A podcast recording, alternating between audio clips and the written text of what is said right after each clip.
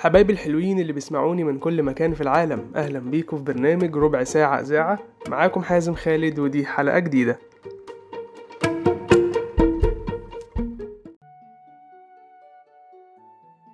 في الحلقة اللي فاتت عزيزي المستمع اللي هي رقم 17 إحنا اتكلمنا عن المعيار. وكنت ذكرت إن الدين هو المعيار اللي المفروض آه، نمشي عليه ونقيس عليه حياتنا وقراراتنا وسلوكياتنا. طبعا في ناس اتفقت معايا في ناس اختلفت معايا ولكن الفكرة كلها إن أنا قلت الدين هو يبقى معيارنا علشان إحنا إن شاء الله بعد كده اللي هو في المستقبل اللي هي في الحياة الآخرة الأبدية هنتحاسب على الدين وهنتحاسب على اللي إحنا عملناه في الدنيا. المفروض كنا نتخذ الدين هو المقياس أو المعيار اللي بنتعامل على أساسه.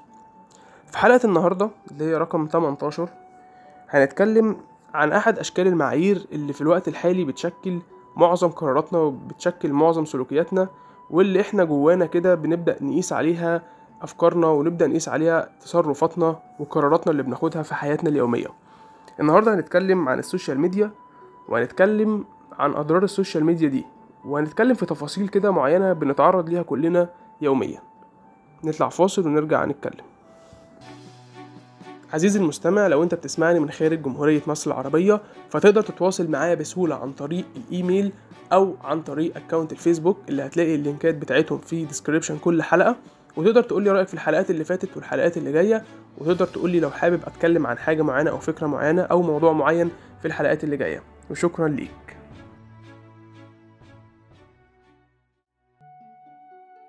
ممكن ما أكونش أنا الشخص المناسب اللي يتكلم عن أضرار ال social media لأني بقضي وقت كبير جدا عليها في خلال يومي.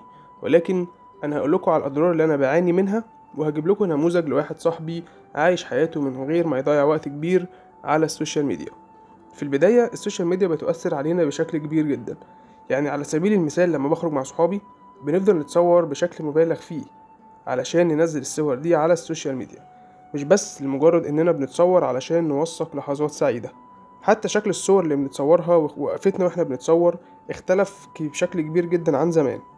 يعني وقفتنا وطريقة التصوير وبوز البطة والسيلفي اللي عامل زي view عين الطائر الكلام ده كله بقى مختلف تماما عن مجرد إننا بنتصور لتوثيق لحظة سعيدة. بالإضافة إننا بنفضل ماسكين موبايلاتنا وإحنا قاعدين مع بعض علشان ما يفوتناش حاجة على ال social media. كل الأضرار دي وكل الحاجات دي ومشاكل تانية كتير هنستعرضها في خلال حلقة النهاردة وهنشوف هل فعلا ال social media مهمة جدا بالشكل اللي هي لازم تكون جزء من حياتنا اليومية وتستحق اللي إحنا نضيع وقت كبير من يومنا عليها ولا نقنن تواجدنا على ال social media؟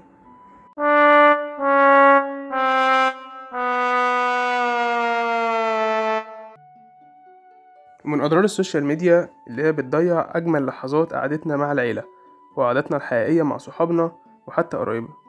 بقينا كلنا قاعدين حتى لو مع بعض ماسكين موبايلاتنا. وصلة الرحم بقت صورية بقت على group العيلة أو على رسالة بنبعتها على الماسنجر أو على الواتساب أو أي وسيلة تواصل على ال social media. علاوة على ذلك إن ال social media أثرت على حياتنا لدرجة إننا خليناها معيار لسلوكياتنا وكمان نمط حياتنا. على سبيل المثال بقينا نسافر لمجرد إننا نعرف الناس إننا بنسافر أو إننا بنروح المكان الفلاني وبنفقد استمتاعنا الحقيقي بتجربة السفر نفسها. وعلى جانب تاني لما بنروح ناكل في مطعم الأول كنا بنقعد ونستمتع بالأكل وناكل عادي أول ما الأكل يتحط. لكن دلوقتي لازم نصور الأكل ونكتب تشيك إن آت المطعم الفلاني ومش بس كده مش بنكتفي كمان بصورة واحدة وخلاص للأكل. لا إحنا بنقعد نصور وكذا مرة ونمسح ونصور ونمسح لحد ما الصورة تبقى حلوة علشان نقلد الناس اللي بتصور الأكل على ال social media. حرفيا حياتنا كلها بقت تقليد في تقليد. ال social media توغلت ودخلت كل بيت وبدأت تأثر علينا من غير ما ناخد بالنا وبدأت المشاكل تزيد بين الناس بسبب ال social media. على سبيل المثال ممكن الناس تتضايق من حد عشان خاطر بيعمل لهم like بدل ما يعمل لهم love وناس تانية بتبدأ تشوف إن أنا أعمل لك like علشان أنا كده روش جدا وعشان ان أنا كده خلاص عديت ال level بتاع الناس اللي بتعمل reacts حاجات تافهة حرفيا لكن الناس بتبدأ تبني عليها مواقف من بعض. وبدأنا نقيم بعض وعلاقاتنا ببعض من خلال ال social media. يعني فلان active على ال social media فهو كده خلاص تمام. بالرغم إن هو ممكن يكون فعلا محتاج إن حد يسأل عليه ويكلمه في التليفون أو كمان يزوره. وعلى العكس مش معنى إن شخص مش على ال social media مش معنى كده إن هو شخص مكتئب أو شخص متضايق والناس تبدأ تقول أنت مش ظاهر ليه على ال social media. حرفيا ال social media بقت هي محور حياتنا.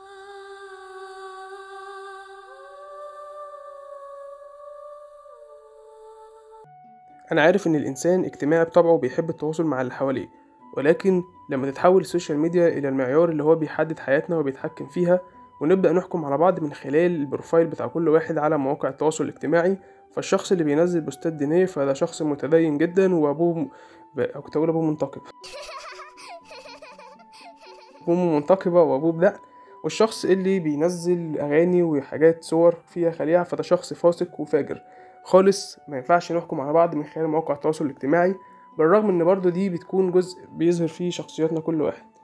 اللي أنا عايز أقوله إن أنت لازم تفصل شوية لازم تشوف نفسك بتعامل إزاي بعيدا عن المؤثرات الخارجية اللي بتأثر عليك من خلال العالم اللي بيحيط بيك. لازم تعرف أصلك إيه ومعدنك إيه. ال social media بطبيعتها بتخلي حياتك إيقاع سريع ووتيرة حياتك ماشية بشكل أنت أصلا مش تقدر تلاحق عليه. ده لأن ال social media أصلا مخصصة لده علشان تجمع لك أكبر قدر من المعلومات عن الناس اللي حواليك وتقدمهولك في شكل عبارة عن موقع تواصل اجتماعي بتبدأ ت scroll وتشوف أخبار الناس دي إيه وبيلعب على حتة الفضول اللي جوه كل واحد فينا. وده أمر طبيعي جدا جدا جدا. ولكن اللي مش طبيعي إن إحنا نحول ال social media إلى معيار نقيس عليه حياتنا. دلوقتي هسيبكم مع تجربة لأحد أصدقائي لما قلل ال social media في حياته وأثرها على حياته الفترة دي عامل إزاي؟ قد إيه ال social media آه، ممكن تبقى ليها تأثير سلبي عليك في حياتك وأنت مش واخد بالك؟ آه، قد إيه هي ممكن تبقى فعلا بتضيع وقت كبير جدا وأنت مش واخد بالك؟ أول كام يوم قفلت فيهم الفيسبوك والإنستجرام كنت حرفيا كل شوية بمسك التليفون عشان أفتحهم وأفتح ال application وألاقي إن أنا ماسح ال account فمفيش حاجة فبسيب التليفون. واحدة واحدة لحد ما دلوقتي وأنا بكلمك ما بقتش أمسك التليفون غير بمسك التليفون. بفتح الواتساب أو لو هلعب مثلا game على على التليفون وكده okay. أنا عندي اقتناع تام إن أنا قافل أصلا الحاجة دي. يعني أنا مش بدور عليها خلاص. فبدأت أتعود. فبالتالي فعلا ما بقتش آه، أمسك التليفون كتير. ما بقاش بالي في التليفون. آه، ده ساعدني جدا إن التزم في الصلاة. أنا عارف إن دي ممكن تبقى أسباب مش قوية أو بس هي فعلا أسباب غير مباشرة لضياع الوقت ولهوك وإن أنت تسهو عن العالم اللي حواليك وإن أنت مثلا الاذان يبقى بيأذن تبقى بتقرأ بوست أو بتكلم واحد صاحبك أو مش عارف إيه بتاع والكلام ده كله. آه، ده مش سبب رئيسي بس ده ممكن يبقى ضمن سبب أو حاجة فاهم؟ كانت بتعطلك. آه فده فده اللي أنا حاسه. وزي ما قلت لك ليه بقول لك أنت؟ أنا مثلا ما قلتش لحد الكلام ده ولا اتكلمت مع حد مثلا زي ما أنا بكلمك. أه حسيت إن أنا مفصول فعلا عن العالم. أنا مثلا بروح الشغل برجع بكلم خطيبتي بكلم أه كم حد من صحابي بيطمنوا عليا بطمن عليهم. أه ده اللي بيحصل. إنما بقى في الحياة الفرعية والتفرع في الحياة وتفرع الأشخاص في حياتك وإن أنت تبقى مهتم بقضية مثلا مش عارف زي إيه مهتم بقضية زي إيه وهي أصلا ولا هتفيد ولا هتأخر ولا هتقدم. و... وإن أنت تخش في جدال مثلا ديني مع حد بسبب الفيسبوك وإن أنت مش عارف إيه بتاع. يعني تخيلت أصلا إن لو الناس كلها قفلت الفيسبوك وده مش هيحصل. بس تخيلت ده لمجرد التخيل. قلت طيب دلوقتي أنا بقيت كده دلوقتي. وبقيت منفصل. مش الانفصال التام في تليفون والناس بتكلمني أنا بكلم الناس لو احتجت حد بعرف أوصل له وهكذا. ومعايا واتساب يعني الواتساب زي ما أنا بكلمك هو عليه أرقام الناس كلها. فبالتالي تخيلت قلت طب النقاشات السلبية اللي إحنا كلنا بنشوفها طيب الجدال الديني السلبي اللي إحنا كلنا بنشوفه. طيب الآراء المتناقضة.